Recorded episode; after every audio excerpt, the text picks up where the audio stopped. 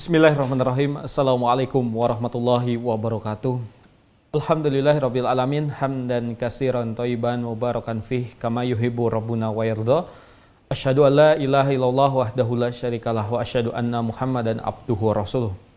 Sahabat Gema Islam, azanallahu ayyakum senang sekali pada kesempatan edisi di siang yang berbahagia ini Kembali kami dapat hadir menyapa sahabat Gema Islam langsung dari satu suguhan program acara kajian siang yang langsung kami siarkan dari Studio 2 MGI TV dan Radio Riyadul Janah Kota Tasikmalaya. Dan pada kesempatan siang hari ini kita kembali akan mengikuti kajian bersama gurunda kita Al Ustadz Heri Iman Santoso Hafidullahu Ta'ala masih melanjutkan pembahasan dari bab beriman kepada hari akhir dan insya Allah pembahasan pada siang hari ini masuk pada bab pelajaran dari kematian. Dan tentunya sahabat Gema Islam bisa menyimak program kajian siang melalui MGI TV di parabola di rumah Anda masing-masing tentunya yang menggunakan parabola satelit Telkom 4 silakan bisa membuka channel MGI ataupun melalui C9 dan Asiasat untuk pengguna parabola Kouben dan untuk radio Radio Janah yang dapat diakses Khusus untuk warga masyarakat kota Tasikmalaya dan sekitarnya silakan bisa mengakses di 104,5 FM Tasikmalaya. Dan tentunya juga kami menyediakan siaran melalui online yaitu di antaranya yang pertama dari aplikasi yang telah kami rilis di Android silakan bisa mendownload terlebih dahulu bagi sahabat Gema Islam yang masih belum memiliki aplikasinya yang bernama aplikasi MGI TV Official ataupun melalui website resmi kami di www.mgtv.com dan juga melalui YouTube dan Facebook kami di halaman atau channel MGI TV. Tentunya setelah yang satu ini kita kembali akan mendengarkan pembahasan yang akan disampaikan, melanjutkan pembahasan dari beriman kepada hari akhir. Setelah yang satu ini, tetaplah bersama kami di kajian siang, pelajari, fahami, dan amalkan. Huruf-huruf hidup berpadu padan dengan huruf-huruf mati. Jadilah kata berangkai berupa kalimat bermakna. Begitulah ilmu, tersusun dengan sangat rapi. Jika diabaikan, jadilah gama. Dan jika diamalkan, itulah agama. Ikuti kajian siang setiap hari Senin sampai hari Kamis, dimulai pukul 13 waktu Indonesia bagian Barat, hanya di MGI TV.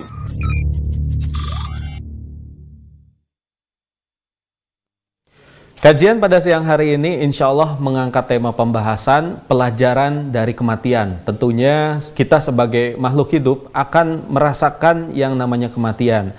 Dan ternyata Islam juga telah menjelaskan hikmah ataupun pelajaran apa saja yang kita bisa ambil, kita bisa petik dari satu kata yang bernama kematian ini. Dan tentunya Bersama saya Wahyu, Alhamdulillah pada kesempatan siang hari ini telah ditemani oleh Al Ustadz di studio 2 MG TV pada program pembahasan kajian siang dan kita akan sapa Al Ustadz Heri Iman Santoso Hafidullahu Ta'ala. Assalamualaikum warahmatullahi wabarakatuh Ustadz. Waalaikumsalam warahmatullahi wabarakatuh. Masya Allah, sehat Ustadz ya hari ini Ustadz. Baik. Alhamdulillah. Baik Ustadz, kita kembali akan melanjutkan Ustadz pembahasan di kajian siang ini dan tentunya kajian ini juga disiarkan oleh MG TV dan Radio Riyadul Janasat dan sahabat Kema Islam bisa mempersiapkan pertanyaan tentunya. Bagi yang memiliki pertanyaan bisa langsung mengirimkannya kepada kami. Tentunya pertanyaan bisa disesuaikan dengan materi pembahasan dalam kajian siang ini melalui SMS ataupun melalui WhatsApp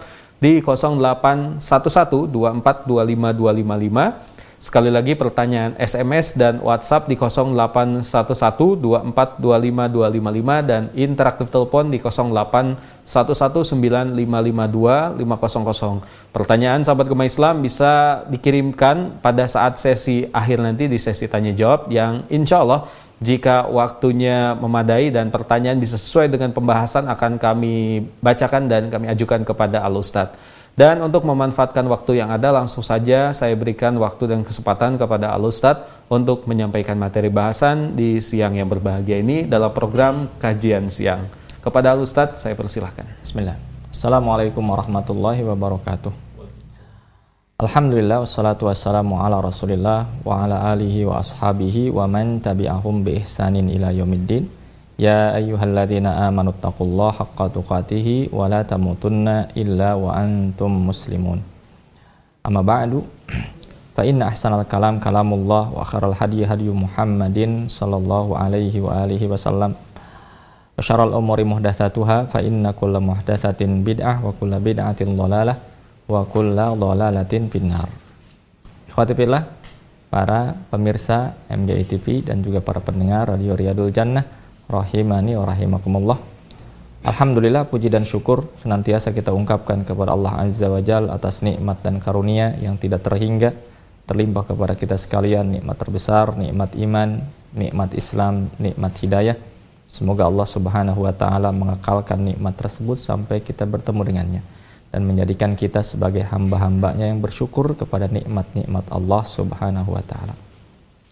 Khawatibillah Rahimani wa rahimakumullah di kesempatan ini Alhamdulillah kita melanjutkan pembahasan uh, berbicara tentang al-iman bil yaumil akhir di mana di pertemuan terdahulu kita telah menyebutkan tentang bagaimana proses kematian dan dicabutnya ruh seorang muslim, seorang mukmin dan dicabutnya ruh seorang yang dia kafir atau musyrik. Dan tentunya kita berharap semoga Allah mematikan kita sekalian dalam keadaan Islam. Dan pada kesempatan ini ikhwati fillah masih dalam pasal yang pertama. Kita membahas tentang kematian. Di mana kita ketahui bahwasanya al-hayat nah, ayatun min ayatillah. Hidup adalah merupakan tanda-tanda kebesaran keagungan Allah taala. Sebagaimana pula lawannya yaitu kematian merupakan tanda-tanda kebesaran Allah Subhanahu wa taala. Dan tentunya la taqillu anha ajaban. Tidak sedikit keajaiban yang terdapat dalam hidup dan terdapat dalam mati. Andai seseorang mentadaburi perkara tersebut. Sehingga Allah Subhanahu wa taala menyebutkan dalam surat Al-Baqarah, "Wa kaifa takfuruna billahi wa kuntum amwatan fa ahyakum summa yumitukum summa yuhyikum summa ilaihi turja'un." Bagaimana kalian kufur kepada Allah Subhanahu wa taala. Padahal kalian dulu dalam kondisi amwat mati. Bahkan bukan sesuatu yang bisa disebutkan. Tidak ada. Fa'ahyakum. Kemudian Allah menghidupkan kalian. Summa yumitukum. Kemudian Allah matikan kalian. Summa yuyikum. Kemudian Allah hidupkan kembali kalian. Summa ilaihi turjaun. Kemudian dikembalikan kepada Allah Subhanahu wa taala seluruhnya. Ikhwati dari ayat ini jelas menjelaskan kepada kita sekalian bagaimana Allah menggambarkan bahwasanya kematian dan hidup merupakan tanda-tanda kebesaran dan keagungan Allah Subhanahu wa taala. Maka ikhwati fillah at-tafakkur fi hadhil ayah tafakkur fi khalqin min khalqillah. Mentadaburi, berfikir tentang ayat yang agung ini merupakan berfikir tentang makhluk-makhluk Allah Subhanahu wa taala. An ajaibihi tentang keajaibannya yang menakjubkan yang menunjukkan atas keagungan Allah Subhanahu wa taala dan kudrah Allah Subhanahu wa taala dan keluar biasaan seluruh urusan Allah Subhanahu wa taala. Ya. Kemudian mu'alif menyebutkan inna litadzakuril maut asarun kabirun fi islahin nufus wa tahdibiha. Sesungguhnya dalam kematian itu atau mengingat kematian itu memiliki pengaruh yang besar yang bisa memperbaiki jiwa dan meluruskan jiwa tersebut. Wadzalika anna nufus tu'athir dunya wa maladatiha. Di mana kita ketahui bahwasanya jiwa ini, ikhwati fillah rahimani wa rahimakumullah, sangat terpengaruh dengan dunia, dengan kenikmatan dan kelezatan yang ada di dalamnya. Watat ma'u fil baqa'i wal madidi fi hadhil hayat. Dan tentu jiwa ini ya, sangat berkeinginan untuk terus berada di dunia ini, hidup kekal seandainya memungkinkan, seandainya bisa, nah, tidak terpisah dari dunia ini. Waqat tahwa ila dzunubi wal ma'asi. Dan nah, perasaan seperti ini akan mendorong terjatuhnya seseorang kepada maksiat, kepada dosa-dosa. Karena tidak mengingat mati. Merasa bahwasanya dirinya akan kekal di dunia, merasa dirinya aman hidup di dunia, atau merasa jauh dari kematian. Nah, Waqad taqassara fit ta'at. Dan terkadang karena jauhnya mengingat kepada kematian menjadikan seseorang berkurang-kurangan melaksanakan ketaatan. Fa idza kana al-maut daiman fi alal balil abdi fa innahu yasagharu dunya. Tapi seandainya kematian itu senantiasa ada di benak seseorang, senantiasa ada pikiran dan hati seseorang, maka nah, akan tampak oleh dirinya kecil perkara dunia ini. Nah, di pandangan matanya dan dia akan berusaha untuk memperbaiki jiwanya, meluruskan perkara-perkara yang menyimpang pada dirinya dan segala urusan yang ada pada dirinya. Ini tentunya merupakan faidah yang sangat besar dari mengingat kematian. Nah, sehingga Rasulullah SAW menyebutkan, aksiru zikra hadhimil ladzat. Perbanyak oleh kalian mengingat sesuatu yang menghancurkan kelezatan, yang membinasakan kenikmatan. Apa itu? Rasul menyebutkan al-maut yaitu kematian. Fa innahu lam yadhkurhu fi dhayqin minal aishi illa wassa'ahu alaihi wala dzakarahu fi si'atin illa dhayyaqaha. Kata Rasulullah, karena sesungguhnya kematian tersebut tidaklah seseorang mengingat kematian itu dalam kondisi dia sempit kehidupannya, maka Allah akan lapangkan hidupnya. Dia akan menerima kesempitan tersebut, akan menerima takdir Allah kesulitan musibah yang menimpa dirinya. Karena toh ini adalah hidup yang sementara, di hadapannya ada kematian yang masuk setelah kematian tersebut kepada gerbang yang terbesar yaitu hidup yang hakikat sebenarnya kehidupan hidup yang sebenar-benarnya kehidupan. Maka dengan itu, nah, kalau dia mengingat kematian dalam kondisi sempit, dia akan merasa lapang. Allah akan lapangkan dirinya. Sebaliknya, tidaklah seseorang mengingat kematian dalam kondisi lapang, kecuali dia akan menyempitkan hidupnya. Maknanya, dia akan tidaklah terbawa, terlanjur. Kegembiraannya mendorong dirinya untuk berfoya-foya, melampiaskan beragam apa kegembiraan mengungkapkan beragam sukacita tidak.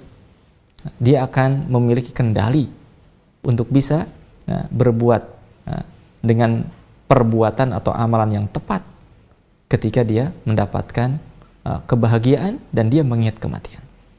Nah, inilah faidah yang paling besar. Sehingga para ulama menyebutkan tadakkurul maut yarda'u anil ma'asi wa yulinu al-qalb al-qasi wa yudhib al farah bid dunya wa yahunu al masaib.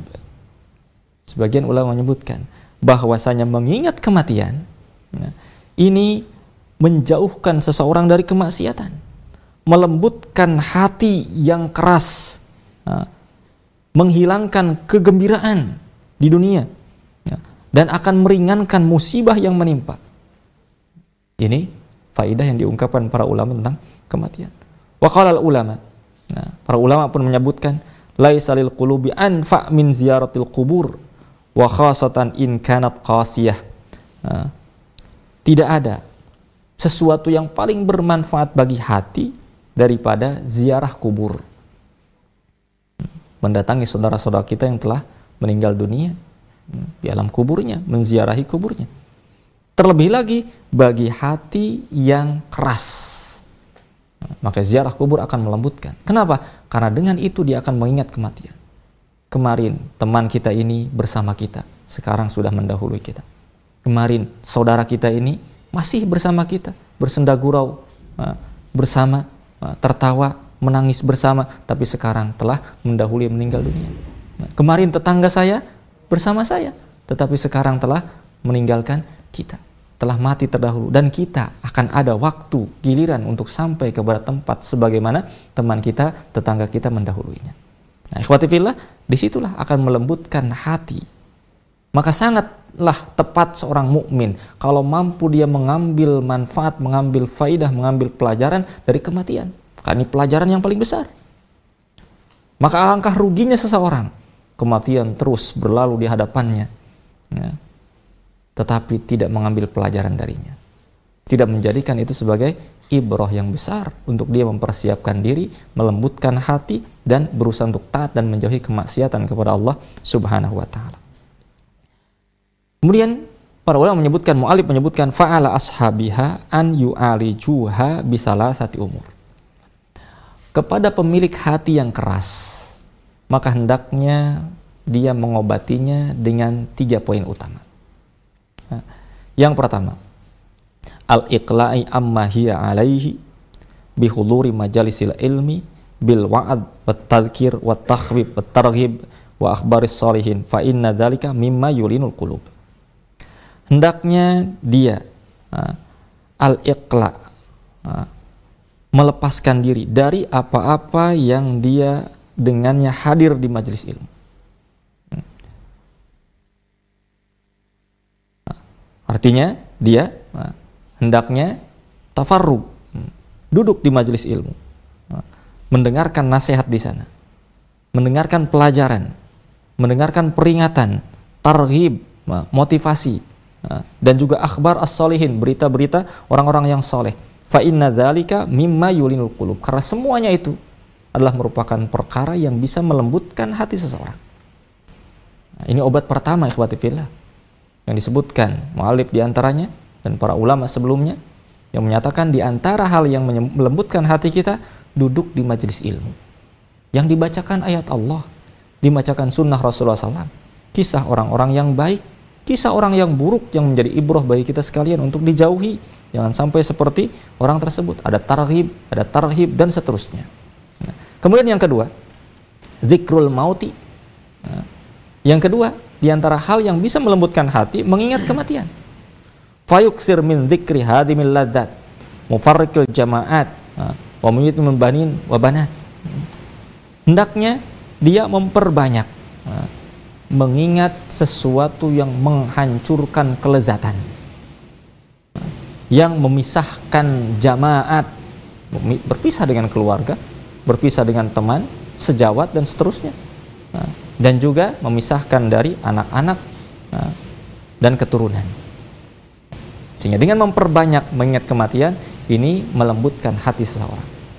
Yang ketiga ikhwati fillah musyahadatul muhtadirin menyaksikan orang-orang yang ikhtilor yang berada dalam sakaratul maut dan menjelang kematian. Atau bahkan melihat ketika proses dicabutnya ruh sampai kepada seseorang. Ini di antara hal yang bisa melembutkan hati seseorang. Ternyata apa pun posisinya apa pun jabatannya apa pun ilmunya apa pun kehebatannya orang tersebut tatkala saat demikian tidak ada apa-apanya tidak bermanfaat kekuatan tenaganya, ototnya yang besar ataupun tenaganya yang kuat, ilmu yang hebat, jabatan yang tinggi tidak ada manfaatnya. Mu'alif menyebutkan fa inna nazar ilal mayyit musyahadatah tihi wa naza'atihi wa ta'ammul suratihi ba'da mamatihi mimma yaqta'u anin nufusi ladzatiha. Sesungguhnya memperhatikan orang yang meninggal dunia. Memperhatikan proses sakaratul maut. Memperhatikan proses nazak dicabutnya ruh. Orang mukmin tentu berbeda dicabutnya ruh dengan orang kafir. Walaupun ketika sakarat mereka mukmin dengan kafir bisa jadi terlihat seolah-olah semuanya merasakan sakitnya. Bahkan Rasulullah SAW merasakan bagaimana sakitnya sakaratul maut tetapi nazaat dicabutnya ruh oleh malaikat maka tentunya perbedaan yang sangat besar antara dicabutnya ruh seorang mukmin dengan dicabutnya ruh seorang kafir. Nah, maka di sini nah, melihat perkara tersebut, wa ta'amul suratihi, kemudian memperhatikan bagaimana kondisinya, keadaannya setelah kematian. Nah, dan ini tentunya menjadi sesuatu yang akan menjadikan jiwa ini terpus, terputus dari kelezatan dunia. Lupa dengan kelezatan dunia akan tidak terlalaikan oleh kenikmatan dunia. Wa yatrud alil qulubi masartiha wa yamsah al ajfan minan naum wa al wal abdan minan rahah wa yab'ats anil amal wa yazidu fil ijtihadi wa ta'ab. Beliau menyebutkan bahwasanya hal ini akan menyebabkan terpisahnya terputusnya jiwa ini dari terkait dengan kelezatan dunia dan akan mengusir di hati ya, kenyamanan. Senantiasa hati ini menuntut kenyamanan. Sehingga tidak menginginkan sesuatu yang berat. Inginnya istirahat, inginnya tenang, dan seterusnya. Padahal ketaatan terkadang menuntut untuk kita berjuang. Kemudian wayamsah al-ajfan minan. Dengan mengingat seperti itu akan mengusir rasa kantuk yang ada di mata ini. Karena terkadang seorang berat untuk melaksanakan ketaatan kepada Allah terlebih lagi di malam hari. Kenapa? Karena tidak mengingat kematian. Tidak ada motivasi untuk seperti itu. Tatkala dia memperhatikan, melihat bagaimana proses kematian seseorang, maka dia akan berupaya untuk bangkit, untuk berdiri. Tidur kita ini sangatlah sejenak, sementara jalan yang akan ditempuh setelah kematian sangatlah panjang. Maka dia akan berjuang untuk itu. Juga harus menjadikan badan ini menghilangkan badan dari rohah, ketenangan, senantiasa menuntut ketenangan. Tidak akan terus berjuang. Nah, tatkala dia mengingat kematian. Nah, wayab as alil amal, wayazidu kemudian akan bangkit termotivasi untuk beramal dan bertambah ijtihad dan kesungguhan walaupun dalam kondisi yang berat. Nah, ini di antara faidah yang besar. Nah, yang ini bisa melembutkan hati seseorang tatkala dia menyaksikan kematian. Hmm. Wa anil Hasan al-Basri annahu dakhala ala maridin ya'uduhu. Ada satu kisah. Imam Hasan al-Basri rahimahullahu taala seorang tabi'i besar Beliau suatu hari menjenguk orang yang sakit. Fawajada fi sakaratil maut. Dia mendapati orang yang sakit itu dalam kondisi sakaratul maut yang berat menimpa kepadanya. Fanadara ila kurbihi wa shiddati ma nazala. Beliau memperhatikan bagaimana beratnya, bagaimana susahnya, bagaimana perjuangan yang sangat hebat yang menimpa kepada dirinya. Faraja ila ahlihi bi ghairil laun alladhi kharaja minhu min indihi Kemudian keluar pulang. Nah, dari meneok tersebut kembali ke rumahnya kata keluarganya dengan bentuk tubuh yang pucat pasi tanpa warna. Pucat. Tidak sebagaimana ketika keluar dari rumahnya. Meninggalkan keluarga untuk menengok ketika kembali berbeda. Kemudian keluarganya menawarkan atau am barakallahu fikum. Silahkan untuk menikmati hidangan Semoga Allah merahmati engkau. Apa jawaban beliau? Ya ahlah, wahai keluargaku. Alaikum bitu amikum masyarabikum. Silahkan kalian nikmati makanan kalian dan minuman kalian. Fawallahi ra'aitu masra'an la azalu a'malu lahu hatta alqahu. Demi Allah, aku melihat satu perjuangan yang senantiasa aku berupaya untuk beramal untuk mempersiapkan perkara tersebut sampai aku bertemu dengannya sehingga tidak selera untuk makan, tidak selera untuk minum, lupa dengan kenikmatan dunia nah, karena melihat perkara yang besar. Nah, inilah nah, faidah yang besar yang diambil oleh Imam Hasan al Basri ketika melihat proses kematian yang luar biasa yang ada di, di hadapannya. Kalau Abu Darda, Abu Darda menyebutkan seorang sahabat Nabi SAW, man aktsara dzikrul maut qalla farhuhu wa qalla hasaduhu. Barang siapa yang banyak mengingat kematian, maka akan sedikit kebahagiaannya. Tertawanya sedikit. Dan qalla hasaduhu dan hasadnya pun akan sedikit. Bagaimana dia hasad kepada pemilik dunia yang memiliki yang diberikan oleh Allah kenikmatan sementara semuanya akan ditinggalkan sehebat apa pun yang dia miliki. Sadar akan perkara itu, maka orang yang senantiasa mengingat kematian, maka dia akan berusaha mempersiapkan dan fokus untuk berjuang tentang dirinya, bagaimana dirinya menghadapi kematian tersebut. Nah, inilah pelajaran yang luar biasa. Dari tiga cara tersebut untuk kita bisa meri, melembutkan hati kita, nah, yaitu hadir di majelis ilmu, mendengarkan pelajaran-pelajaran di sana. Kemudian yang kedua, senantiasa mengingat kematian dan yang ketiga, nah, senantiasa atau melihat bagaimana proses kematian terjadi pada saudara-saudara kita atau perbanyak berkunjung kepada orang yang sakit. Nah, berkunjung ke rumah sakit misalnya. Nah ini pun akan menjadikan kita banyak untuk mengingat kematian. Nah, terlebih di masa seperti ini masa pandemi di mana nah, kita nah, terus merasa ditakut-takuti dengan dekatnya kematian tetangga kita nah, saudara kita teman sekantor kita mungkin dan seterusnya. Ya. dan ini tentunya Jadikan ini satu ibroh, satu pelajaran yang besar, faidah yang besar untuk kita senantiasa mengingat kematian tersebut dan terus taat dan mendekatkan diri kepada Allah Subhanahu wa taala. Teruslah beristighfar dan bertobat kepadanya. Ikhwati fillah rahimani wa rahimakumullah. Kemudian pembahasan berikutnya kita akan berbicara tentang al-hikmah minal maut. Apa hikmah di balik adanya kematian? Ikhwati fillah, Mu'alib menyebutkan innal maut marhalatun yamurru bihal insan. Wa manzilatun yar, yarudduha. Wa haqiqatun la yatakhattaha wa ka'sun yatajarra'aha. Wa manhalan yasqi minhu. Famin hikamil maut mayali. Beliau menyebutkan bahwasanya kematian adalah sesuatu, satu tingkatan, satu langkah yang pasti akan dialami oleh setiap orang. Satu manzilah, satu kedudukan yang tidak mungkin bisa ditolak. Satu hakikat yang tidak mungkin bisa dilewati. Nah, yang merupakan kas nah, atau apa kapak yang bisa mematahkan seseorang dan menghancurkan diri seseorang. Adapun hikmah di balik adanya kematian di antaranya yang pertama, fil mauti tatajalla kamalu qudratillahil khalis subhanahu wa ta'ala al-azim. Nah, yang pertama ikhwati fillah. Bahwasanya pada kematian itu akan terlihat jelas bagaimana kesempurnaan kudrah Allah Subhanahu wa taala. Al-khalisah yang luar biasa yang murni Subhanahu wa taala.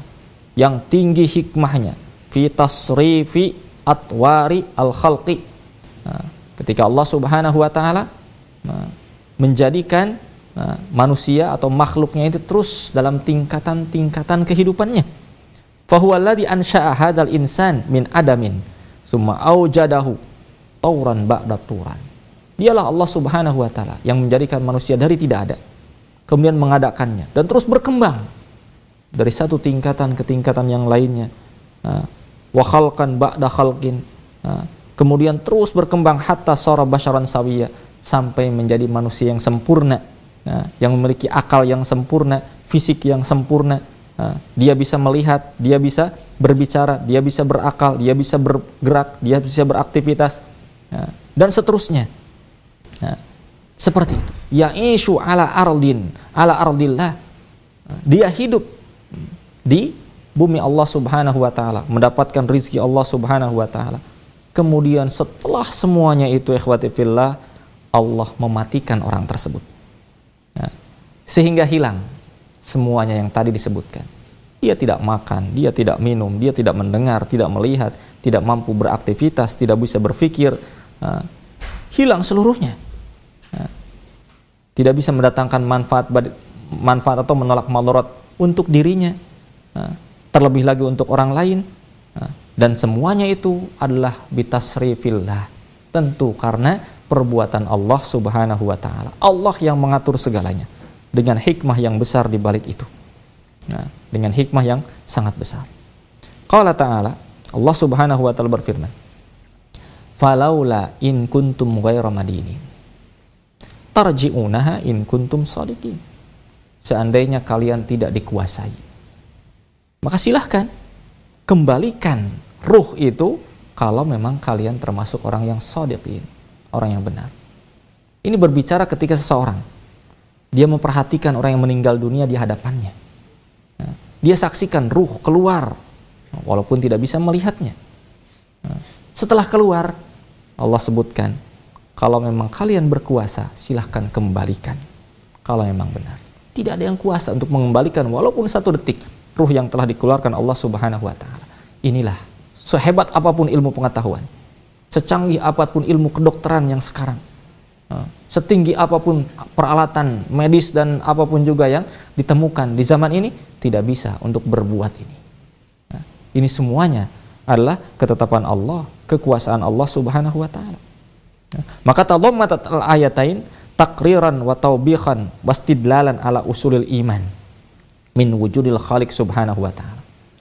Mu'alib menyebutkan bahwasanya dua ayat tersebut dalam surat Al-Waqiah ayat 8687 nah, ini mengandung takrir penetapan taubih celaan juga istidlal terhadap usulil iman pokok-pokok keimanan akas akan adanya khalik adanya pencipta.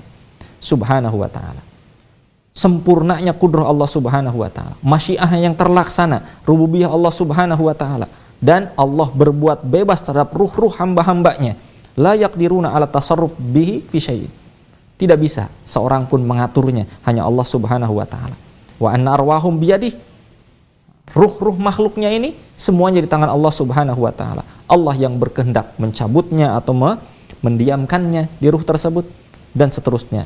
Nah, yajma bainahu wa bainat Terkadang Allah memisahkannya atau menyatukannya. Itu semuanya adalah kudrah Allah Subhanahu wa taala. Maka dari sini adanya kematian. Hikmahnya apa ikhwati fillah?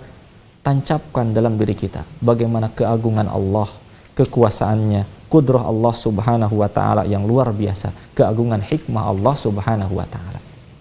Hmm. Yang kedua, di antara hikmah di balik adanya kematian, Inna Allah Ta'ala khalaqal mauta wal hayati ibtilaan li'ibadihi. Sesungguhnya Allah Subhanahu wa taala menciptakan hidup, menciptakan mati sebagai ujian bagi hambanya. Waktibaron lahum untuk menguji mereka liya'lam man yuti'uhu mimman ya'sihi untuk bisa membedakan mana orang-orang yang taat kepada Allah dan mana orang-orang yang maksiat kepadanya. Nah, ini adanya kematian. Nah, sehingga Allah menyebutkan dalam surat Al-Mulk alladzi khalaqal mauta wal hayata liyabluwakum ayyukum ahsanu amal. Allah menciptakan mati, menciptakan hidup untuk menguji kalian. Siapa di antara kalian yang sebaik-baik amal? Hmm. Wahwal azizul hakim, wahwal azizul ghafur. Dialah yang maha aziz, maha perkasa, maha pengampun. Dari sini ikhwati fillah adanya kematian, ujian bagi kita untuk bisa membedakan mana orang-orang yang taat kepada Allah yang ahsanu amala, yang paling baik amalnya. Kita ketahui para ulama ketika menyebutkan ahsanul amal, amal yang terbaik yaitu amal yang memenuhi dua kriteria utama. Yang pertama ikhlas karena Allah Subhanahu wa taala, yang kedua sawaban, sesuai dengan contoh Rasulullah Shallallahu alaihi wasallam. Inilah di antara hikmah adanya kematian. Dan yang ketiga ikhwati fillah. Nah, di antara hikmah tersebut lam yakh lam yakhluqillahu al-bashar fid dunya ala khalqatin qabilatin lid-dawam. Bal ja'alahum khalaif fil ardi yakhlufu ba'luhum ba'dha. Falau abqahum lafatatil maslahah wal hikmah fi ja'lihim khalaif.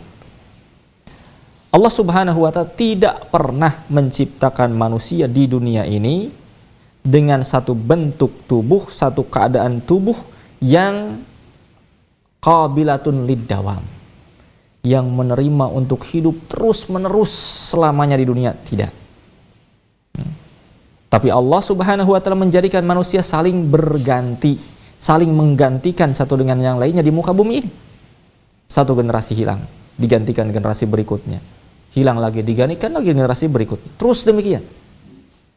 Seandainya Allah Subhanahu wa taala menetapkan bahwasanya manusia ini kekal hidup di dunia dan tubuhnya jasadnya pun qabilatun menerima perkara tersebut, tentu hilang hikmah ini. Tidak ada hikmah saling berganti nah, dari kehidupan ini. Maka fisik kita ikhwati fillah ketika terlahir seperti ini kita ketahui sifat-sifatnya. Terus berkembang, tumbuh dewasa, kuat, tapi tatkala usia senja apa yang terjadi? Lemah. Sehebat apa pun ototnya ketika dia di masa mudanya, tapi akan terus yunakis fil halq Allah akan kurangi penciptaan. Allah akan hilangkan kemampuannya.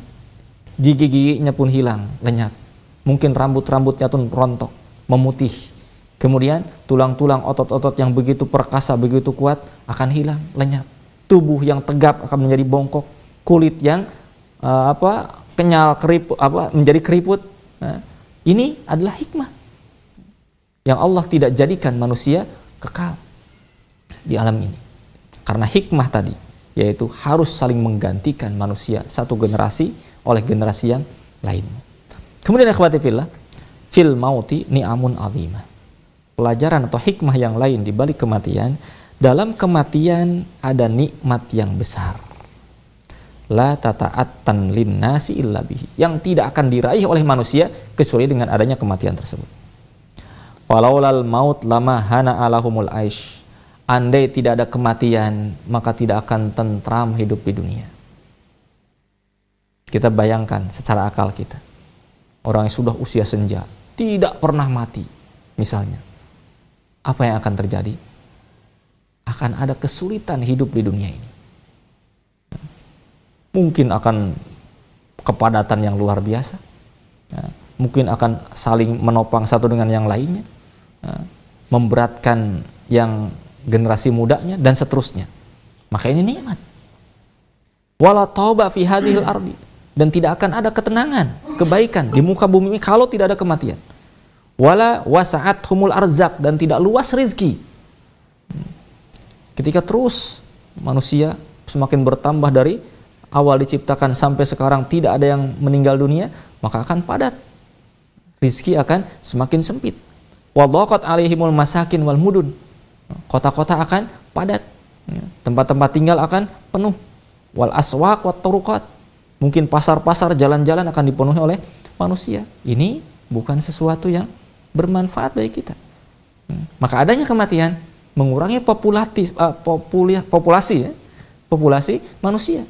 Nah, sehingga berkurang. Nah, maka ini menjadi kebaikan yang besar bagi manusia. Nah, nah kemudian ikhwati fillah. Di antara hikmah yang lain, al mautu yukhlisul mu'min min nakadi hadhil hayat allati hasyat bil ghasasi wa haffat bil makarih wal alam al batinah wal zahirah ila na'imin la yanfad wa qurrati ainin la yanqati wa sa'adah la tantahi fi dhilalin wa wariqatin warifatin wabasatin muannafah wa jannatin daimah ma khairur rufaqa atyabul asfiya. Khwatifillah kematian ini akan menjadikan seorang mukmin membersihkan seorang mukmin dari beratnya kehidupan di dunia ini. Yang penuh dengan tantangan, penuh dengan kesulitan, penuh dengan kesakitan baik batin ataupun zahir menuju kenikmatan yang tidak pernah akan terputus. Kurratu ain. Nah, bidadari yang bermata jeli yang tidak akan terputus. Saadah latan tahi kebahagiaan yang tidak akan terputus. Tidak ada ujungnya. Nah, dalam naungan kenikmatan. Nah, dalam kebun-kebun yang tidaklah bisa digambarkan keindahannya.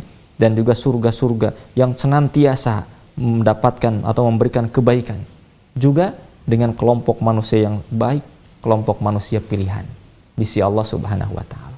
Tidak mungkin seseorang meraih itu kecuali di antaranya pintunya adalah kematian. Tentunya ini bagi seorang muslim yang dia beristirahat dengan kematiannya dari beratnya tantangan hidup di dunia menuju uh, nikmat Allah Subhanahu wa taala. Sehingga dari Abi Darda radhiyallahu taala anhu beliau menyebutkan Mamin mukmin illa wal mautu khairun lahu. Tidaklah seorang mukmin kecuali kematian adalah baik bagi dia. Masih ucapan Abu Darda setelahnya. Wa ma min kafirin illa wal mautu khairun lahu. Abu Darda pun menyebutkan bahwasanya tidak pula seorang yang kafir tidaklah bagi seorang kafir kecuali kematian pun baik bagi dia. Ya. Wa man lam yusaddiquni Kata beliau, barang siapa yang tidak percaya dengan ucapanku bahwasanya orang kafir pun kematian yang bagi orang kafir pun baik baginya, fa innallaha yaqul karena Allah Subhanahu wa taala berfirman, wa ma indallahi khairun lil abrar. Pertama, apa yang di sisi Allah lebih baik bagi orang-orang yang baik, bagi orang mukmin. Berarti kematian yang disediakan oleh Allah setelah kematian ini baik bagi mereka. Juga firman Allah tentang orang kafir, wala yahsabanna alladhina kafaru annama numli lahum khairun li anfusihim. Innama numli lahum liyazdadu ithman walahum adzabum muhim janganlah menganggap orang-orang kafir bahwasanya kami memberikan tempo dalam kehidupan dunia bagi mereka itu baik bagi mereka. Jangan anggap itu baik. Dipanjangkan umurnya diberikan kelapangan dalam kehidupan dunia. Jangan jangan anggap itu perkara kebaikan bagi mereka Innama numli lahum liyazdadu isman. Kami berikan tempo bagi mereka untuk apa? Untuk menambah dosa bagi mereka. Liyazdadu isman. Walahum adabum muhin. Sehingga semakin banyak dosanya, semakin besar adabnya bagi mereka adab yang menghinakan. Nah, ikhwatifillah, sehingga dari ayat ini Abu Darda menyebutkan bahwasanya bagi orang kafir pun ikhwatifillah, kematian itu baik bagi mereka Kematian baik bagi mereka. Kemudian ikhwatifillah, di antara hikmah yang lain. Nah, yang keenam, bil mauti tasilun nufus ilal yakin. Wa tata'arrafu ala haqiqatiha min haitsu innaha makhluqatun li khaliqin subhanahu wa ta'ala wa annaha makhluqatun li ghayah. Dengan kematian sampailah jiwa kepada al-yakin. Keyakinan.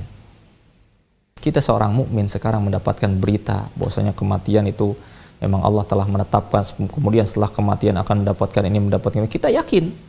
Yakin dengan apa? Itu yakin akan benarnya berita dari Allah Subhanahu wa taala. Tapi tatkala terjadi kematian padanya ainul yakin dia akan melihat langsung dan tidak pernah ada keraguan bahwasanya ternyata apa yang dijanjikan Allah, apa yang difirmankan Allah, yang disebutkan Rasulullah SAW ternyata benar adanya. Nah, inilah keyakinan yang diraih dari kematian. Sehingga dia mengetahui hakikat sebenarnya. Bahwasanya benar-benar dirinya adalah makhluk Allah Subhanahu wa taala. Nah, bahwasanya dirinya adalah makhlukatun lighoyah. Diciptakan untuk satu tujuan tertentu. Bukan diciptakan sia-sia abas begitu saja tidak. Sebagaimana binatang. Tidak Allah ciptakan kita untuk satu tujuan yang besar, untuk senantiasa ibadah kepadanya dan ternyata di alam sana setelah kematian ada balasan atas amal-amal kebaikan seseorang. Inilah khawatifillah hikmah di balik kematian yang mudah-mudahan Allah Subhanahu wa taala menjadikan kita hamba-hambanya yang senantiasa berada di atas jalan Allah Subhanahu wa taala, istiqomah di atasnya sehingga mendapatkan kematian yang baik dan meraih hikmah-hikmah yang baik di atas kematian tersebut yang dengannya kita pun menjadikan hati kita lembut di hadapan Allah Subhanahu wa taala. Nah, demikian saya kembalikan di saat ini kepada Al-Ah Wahyu Tawallal. Masya Allah. Barakallahu fiq jazakallahu khairan kepada Al-Ustaz Heri Iman Santoso Hafidhullahu Ta'ala yang telah menyampaikan materi bahasan di kesempatan siang hari ini berkaitan dengan pelajaran atau hikmah yang kita bisa ambil, kita bisa petik dari ada yang adanya namanya kematian. Dan kita tadi telah dengarkan enam poin yang sangat berharga.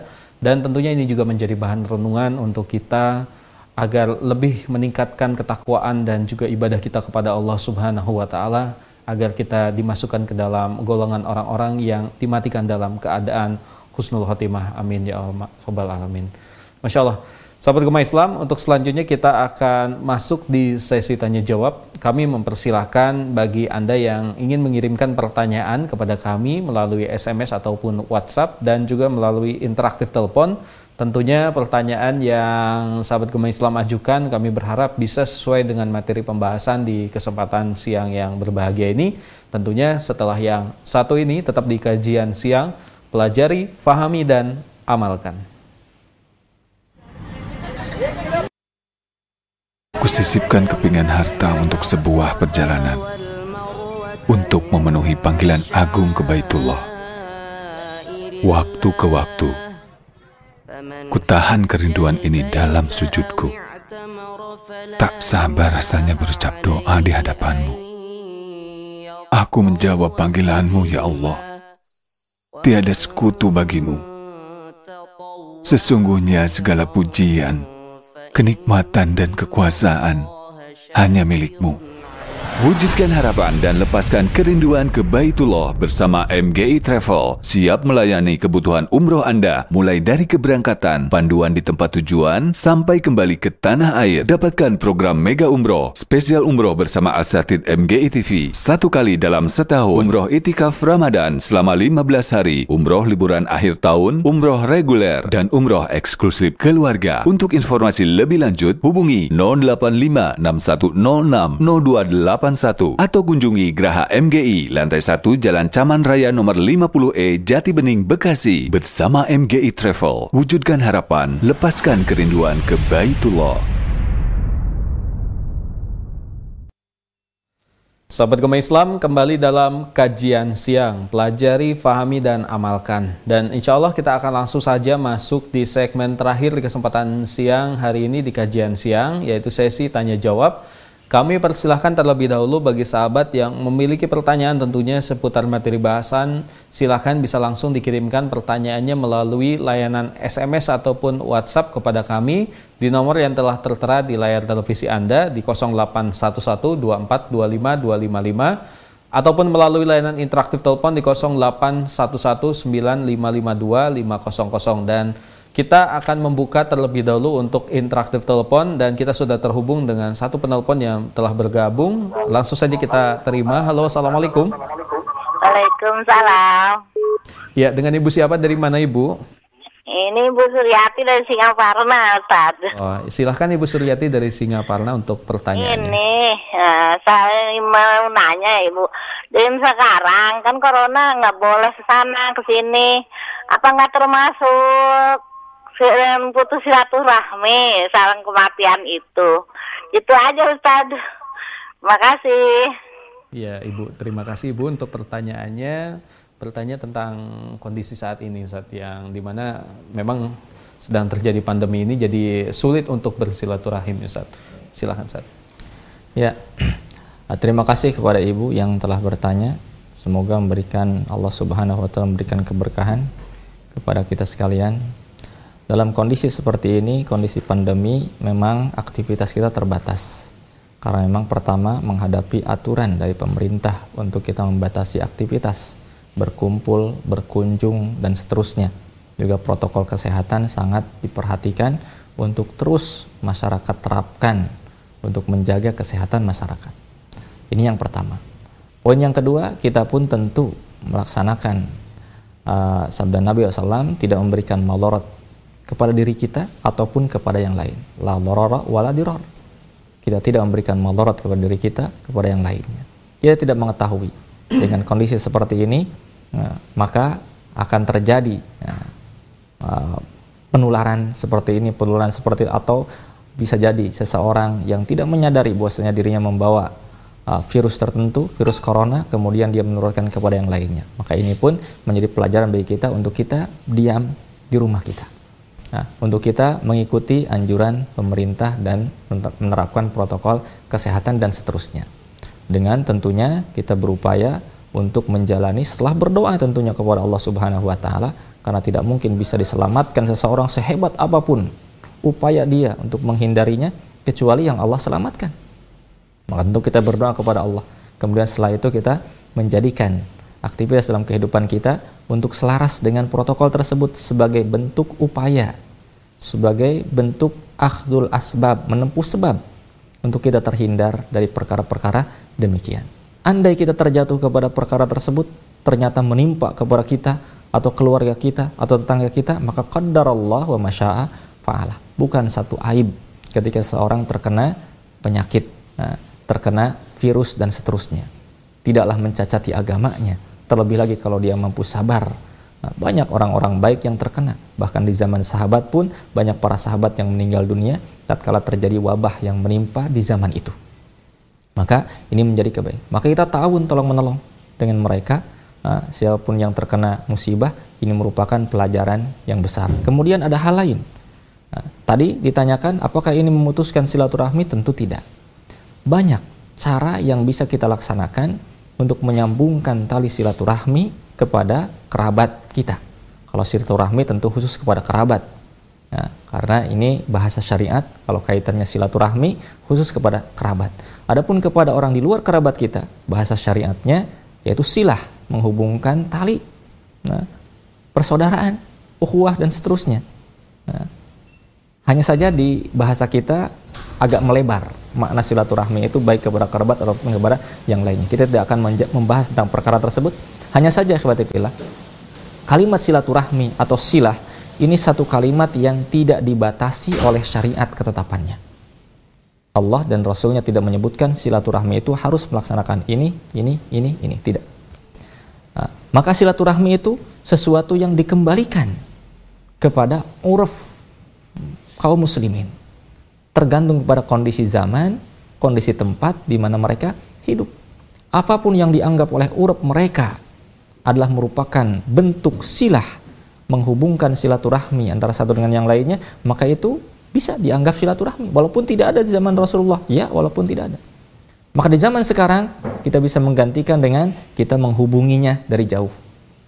Melalui virtual, nah, online, atau hubungan telepon, WhatsApp dan beragam aplikasi yang bisa kita manfaatkan untuk kita bisa berhubungan dengan yang lainnya. Ini tidak mengurangi nah, nilai silaturahmi insya Allah. Terlebih lagi nah, silaturahmi dalam makna bertemu langsung maka ini terhalang dengan penghalang-penghalang yang insya Allah merupakan syari.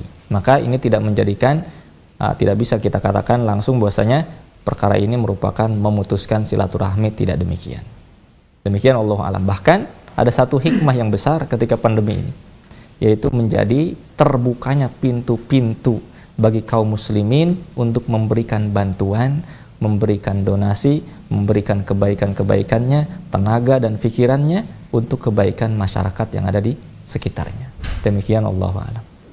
Masya Allah, Barakallahu fi Pusat untuk jawabannya. Mudah-mudahan menjadi pemahaman bagi ibu yang bertanya dan juga tentunya bagi sahabat Gema Islam di mana pun Anda berada. Kami kembali buka untuk layanan interaktif telepon bagi sahabat Gema Islam yang ingin menghubungi kami di 0811-9552-500. Kami persilahkan bagi sahabat Gema Islam yang ingin bertanya secara langsung kepada Al Ustadz di layanan nomor telepon tersebut dan kita akan mencoba untuk membuka penelpon kedua di kesempatan kajian siang ini. Halo, assalamualaikum. Waalaikumsalam, uh, Ustadz. Ya, dengan Bapak siapa dari mana, Bapak? Dengan Bapak Sugiono di Kerinci. Ya, silakan Bapak untuk pertanyaannya. Uh, Ustadz, apakah orang yang mati dibunuh itu termasuk takdir ya? Yang mati? Dan bunuh diri juga apa termasuk dibunuh. takdir gitu? Baik. Terima kasih Bapak untuk pertanyaannya. Silakan San.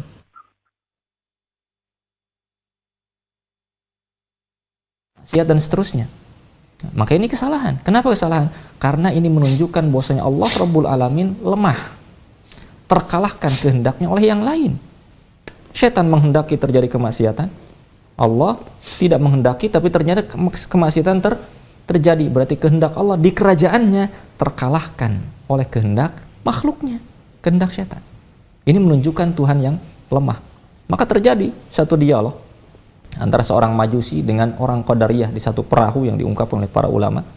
Nah, ketika orang Qadar ini mengajak untuk masuk Islam, maka orang majusi ini mengatakan, apakah Tuhan engkau ini mem, apa, menghendaki kemaksiatan atau keburukan? Tidak. Nah, kalau begitu siapa yang menghendaki? Syaitan. Kalau begitu aku tidak akan menyembah Tuhan yang lemah. Setan berkehendak, Allah tidak berkehendak, tapi ternyata yang terjadi adalah kehendak setan. Maka menunjukkan bahwasanya Tuhan yang disembah tersebut adalah Tuhan yang lemah. Nah, maka ini satu kesalahan. Nah, semuanya ditakdirkan Allah dan dikehendaki oleh Allah Subhanahu wa taala, tapi ber berbeda antara kehendak kauniyah dan kehendak syar'iyah. Setiap yang terjadi yang baik dan yang buruk, nah, bahkan pembunuhan ataupun bunuh diri bahkan kesyirikan itu terjadi atas kehendak Allah kauniyah tapi tidak dikehendaki secara syar'i. Nah, mungkin akan dirujuk uh, kepada pelajaran-pelajaran yang menyampaikan tentang masalah takdir. Kita pun akan sampai kepada pembahasan tentang masalah takdir insya Allah nah, yang jelas di sini poin yang pertama. Poin yang kedua ada kelompok yang kedua yaitu kelompok Jabariyah Kelompok Jabriyah mengatakan bahwasanya semua manusia perbuatan semuanya takdir Allah Subhanahu wa taala. Sehingga kesimpulan sampai di situ memang benar. Tapi kesimpulannya salah karena mereka membatalkan syariat. Kalau begitu tidak pantas orang baik mendapatkan pahala, tidak pantas orang buruk mendapatkan siksa. Karena semuanya takdir Allah, kehendak Allah Subhanahu wa taala. Dia beriman kepada takdir tapi menggugurkan perintah dan larangan, menggugurkan syariat. Berbeda dengan kelompok pertama dia berpegang kepada syariat, perintah dan larangan, tetapi tidak beriman kepada takdir. Maka ini jelas penyimpangan yang terjadi. Maka kewajiban kita, takdir kita imani. Nah, dan syariat kita laksanakan. Dasarnya, sebagaimana Rasulullah SAW menyebutkan, ketika Rasulullah mengatakan bahwasanya seluruh kalian qad kataba maq'aduhu minal jannati aw minan nar. Setiap kalian telah dituliskan tempat duduknya di neraka ataupun di surga. Para sahabat mendengar itu mengatakan, kalau begitu ya Rasulullah, kita pasrah saja dengan apa yang telah dituliskan Allah Subhanahu wa taala. Kata Rasulullah, la i'malu fakulun muyasar. Tidak.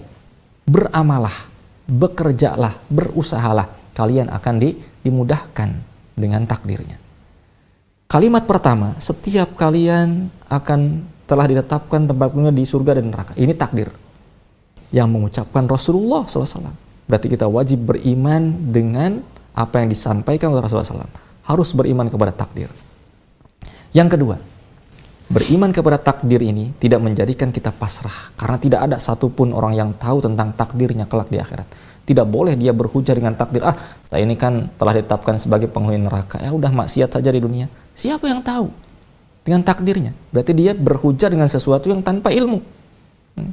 Maka kewajiban dia, tatkala dia beriman kepada takdir, kewajiban dia, kewajiban yang kedua, yaitu malu laksanakan. Bekerjalah, berusahalah, berjuanglah. Berarti kalimat malu ini kita wajib untuk melaksanakan syariat Allah yang isinya perintah dan larangan. Laksanakan itu.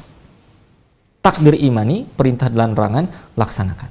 Maka kesimpulannya dari apa yang ditanyakan tadi, bahwasanya ia bunuh diri ataupun dibunuh oleh orang lain itu terjadi karena takdir Allah Subhanahu wa taala.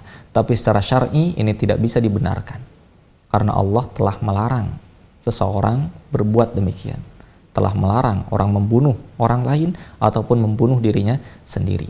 Nah, sehingga ini Iya dari takdir Allah Subhanahu wa taala, tapi secara syar'i jelas melanggar ketetapan Allah Subhanahu wa taala dan pantas untuk mendapatkan hukuman karena dia berbuat sesuatu yang melanggar syariat Allah Subhanahu wa taala. Allah kuasa untuk menjadikan satu perbuatan itu takdir Allah dan merupakan tanggung jawab dirinya ya, ketika di hadapan Allah Subhanahu wa taala. Demikian Allah alam. Baik Ustaz, terima kasih kepada Al Ustaz untuk jawabannya. Mudah-mudahan menjadi pemahaman bagi yang bertanya dan juga tentunya bagi Bapak di, ataupun bagi sahabat kema Islam di mana pun Anda berada. Pertanyaan selanjutnya saya akan buka yang telah masuk melalui pesan singkat WhatsApp dan juga SMS di 0811 2425 Ini ada pertanyaan menarik Ustadz dari Bapak Abdurrahman di Tasikmalaya. E, nampaknya untuk redaksinya masih sulit untuk dipahami, tapi saya akan sedikit buatkan redaksi Ustaz yang mungkin agak mudah untuk dipahami. Jadi ketika kita mendengar kata kematian ini Ustaz, yang terlintas di dalam pikiran kita adalah ketakutan. Ya. Terutama orang yang sudah diberikan hidayah untuk bisa memahami bahwa kematian ini sangatlah dahsyat ya. dan luar ya. biasa yang akan dialami oleh setiap manusia. Yang menjadi pertanyaan Ustadz, ada sebagian orang yang ternyata terlampau takut sehingga melupakan dunia Ustaz. Jadi ya. dia kehidupan sehari-harinya dipenuhi dengan ibadah namun dia lalai untuk urusan dunia seperti bekerja, menghidupi istri dan anak ataupun urusan ya. dunia lainnya yang perkaranya itu perkara yang memang harus ditempuh dalam urusan dunia. Ya. Mohon nasihatnya Ustaz hal, ya. untuk hal ini Ustaz. Ya khabatibillah rahimani wa rahimakumullah kepada penanya secara khusus. Semoga Allah memberikan kebaikan kepada kita sekalian. Uh, takut kepada kematian memang menyebabkan seseorang lembut hati dan ingat kepada akhirat dan jauh kepada dunia. Ini perkara yang bagus dan dituntut bagi seseorang. Tapi tatkala kita memahami bahwasanya beramal untuk meraih ridho Allah Subhanahu wa taala atau sebut saja ibadah jangan dipahami bahwasanya ibadah itu merupakan antara dirinya dengan Allah Subhanahu wa taala semata kita tahu makna ibadah ismun jami'un likulli ma yuhibbuhullahu wa yardah. Minal aqwali wal a'mali zahirati wal batinah. Merupakan nama yang mencakup nama yang menyeluruh mencakup setiap perkara yang dicintai diri Allah Subhanahu wa taala. Baik berupa ucapan ataupun perbuatan yang nampak ataupun yang tersembunyi. Ini ibadah. Maka ibadah tidak terbatas masjid saja. Ibadah tidak terbatas di atas sajadah saja atau dengan zikir-zikir saja di atas sajadah tersebut. Tidak. Tapi ibadah seseorang bisa lakukan di pasar. Ibadah yaitu memenuhi tanggung jawab dia sebagai kepala keluarga untuk menghidupi keluarganya. Itu merupakan ibadah, bahkan puncak ibadah. Ibadah dia memberikan manfaat kepada yang lain. Memberikan manfaat baik itu kemanusiaankah ataupun memberikan pertolongan kepada sesama atau memberikan manfaat-manfaat walaupun itu maslahat duniawi. Man yassara musliman yassarallahu fid dunya wal akhirah. Barang siapa yang memudahkan urusan seorang muslim, maka Allah akan mudahkan di dunia dan di akhirat. Man Maka di sini seseorang yang memahami ibadah tidak menutup mata, tidak menutup telinga dari kondisi orang di sekitarnya. Ketika ada yang membutuhkan dia turun, ketika keluarganya membutuhkan penghidupan dia pun turun untuk melaksanakannya, semuanya adalah bentuk ibadah dan tidak bertentangan hal itu dengan melupakan dunia. Siapa tahu orang yang dia di masjid terus-menerus selama waktunya tidak lebih baik daripada orang yang dia bekerja di pasar dengan keikhlasannya, dengan niatnya, dan seterusnya. Bisa jadi demikian. Maka ikhwati fillah, salah ketika kita fokus ibadah tersebut adalah hanya hablum minallah saja, kemudian melupakan perkara yang lainnya. Bahkan hablum minallah pun terkadang kosir, kurang dalam memahami hakikat yang sebenarnya. Sehingga mengamalkan amalan menurut dirinya baik, tetapi tidak baik menurut syariat Allah subhanahu wa ta'ala. Maka ini tidak demikian para sahabat Nabi SAW di mana mereka adalah kudwah generasi yang menjadi kudwah bagi kita sekalian mereka turun ke pasar mereka bekerja mereka berusaha mereka berjuang mereka berjihad mereka pun di masjid mereka berzikir mereka berdoa dan seterusnya maka ini merupakan hal yang harus ada dalam diri kita keseimbangan dalam memahami ibadah yang akan melahirkan keseimbangan dalam hidup kita. Barangkali demikian wallahu a'lam. Baik Ustaz, terima kasih kepada Al Ustaz untuk jawabannya. Mudah-mudahan menjadi pemahaman bagi yang bertanya dan juga tentunya bagi sahabat Gema Islam di mana pun Anda berada. Yang mungkin itu adalah pertanyaan terakhir Ustaz di kesempatan kajian siang ini. Dan sebelum ditutup, saya akan berikan kesempatan kepada Al Ustaz untuk bisa memberikan kesimpulan ataupun nasihat dari materi yang telah disampaikan. Silakan Ustaz. Ya, khatifillah, rahimani wa rahimakumullah, para pemirsa MGI TV dan para pendengar Radio Riyadul Jannah. Kita telah menyampaikan tentang kematian, tentang hal-hal yang bisa melembutkan jiwa, uh, tentang beberapa hal yang itu menjadi hikmah dan pelajaran dari kematian tersebut. Tetapi ikhwati fillah tentunya hikmah tersebut yang kita sampaikan ini bukanlah mencakup seluruh hikmah. Tapi di sana bisa jadi ada hikmah-hikmah yang ada yang bisa digali oleh para ulama menyampaikan banyak hikmah di balik itu. Hanya di sini saya akan hanya membacakan hikmah-hikmah yang disebutkan oleh muallif hafizahullah taala. Semoga Allah Subhanahu wa taala menjadikan kita hamba-hambanya yang bisa mengambil pelajaran yang besar dari nasihat terbesar. Nasihat terbesar yang ada di hadapan kita. Setiap hari ada bisa jadi. Setiap waktu ada menimpa kita, tetangga kita, keluarga kita, yaitu kematian. Maka Rasulullah menyebutkan kafa bil mauti illah. Cukuplah kematian menjadi pelajaran. Nah, maka orang yang bisa mengambil pelajaran dari kematian ini merupakan orang yang insya Allah akan Allah berikan keselamatan.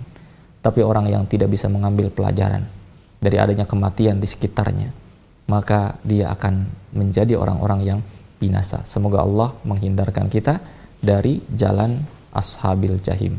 Demikian, terima kasih perhatiannya. Mohon maaf atas kekurangan. Assalamualaikum warahmatullahi wabarakatuh.